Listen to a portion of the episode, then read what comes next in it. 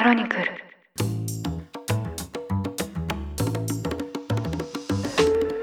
おはようございます。2023年11月9日木曜日ニュースコネクトあなたと経済をつなぐ5分間パーソナリティの新井里奈です。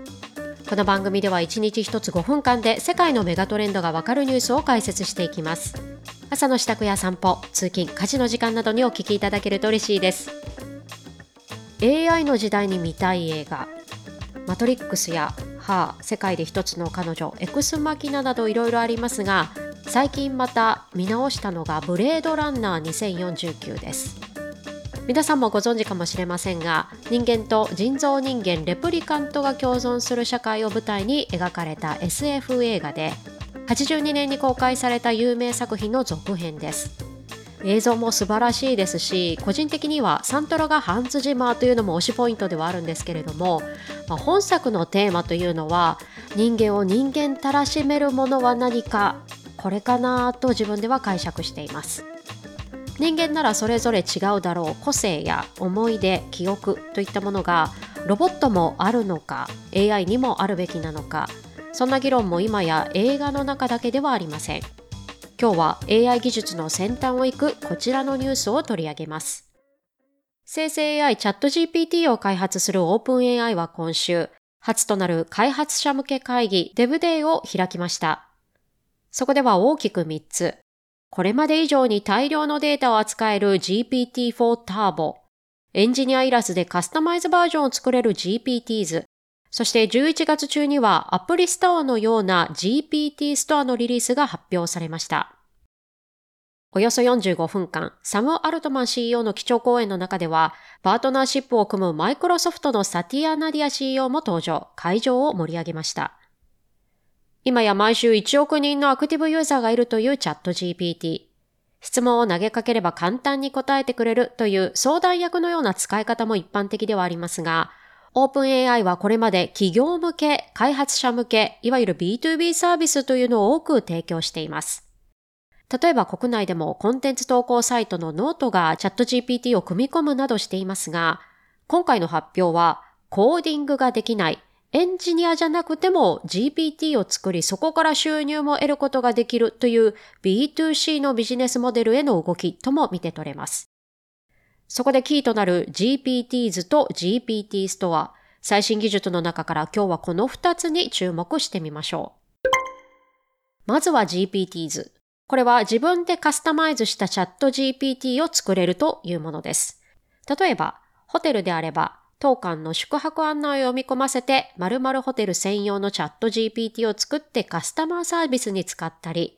会社の社内資料を読み込ませて、特定の案件に対するデータやアドバイスを出させるなど、これまで開発者からも絶望されてきたカスタマイゼーションが可能となっています。さらに注目なのはそこにコーディングが必要ないということ。基調講演でのデモンストレーションでは、パソコンの左側にチャット GPT の画面、右側には自分が作る GPT のプレビュー画面というのが横並びになっています。そして左画面にはどんなサービスを作りたいか、いつものように文章で打ち込んで、必要なデータはファイルをアップロードという形です。すると瞬時に右にプレビュー画面が出てきて、そこでテストをしながら自分の GPT を作れるというものです。感覚的にわかる UI でコーディングを書くという画面は出てきません。これがどういうことかと言いますと、これまでディベロッパーがいないとこうした技術を使えなかった、例えば個人事業主や中小企業が今後、エンジニアいらずでチャット GPT を使えるということ。利用者の裾野が一気に広がることを意味しています。そして次に注目なのが GPT ストア。これは OpenAI が提供する場所に自分が作った GPTs を公開。誰でも使える場所を提供し、さらには OpenAI 側は人気があるものに対してインセンティブを支払うというものです。言い換えると、アプリストアのチャット GPT 版。ただ、スタオ上に公開される GPTs は、事前に内容を OpenAI 側がチェックした上で公開するとし、プライバシーや利用規約違反についても遵守する仕組みとしています。App Store や Google Play などは今や様々なソフトウェアが公開、販売される一般的なプラットフォームとなっています。このチャット GPT 版、AI 版とも言えるこの GPT ストア。今月中にもリリース予定ということで、今後はプラットフォームとしてどこまで定着するのかも注目されます。ということで今回は OpenAI の最新技術を取り上げました。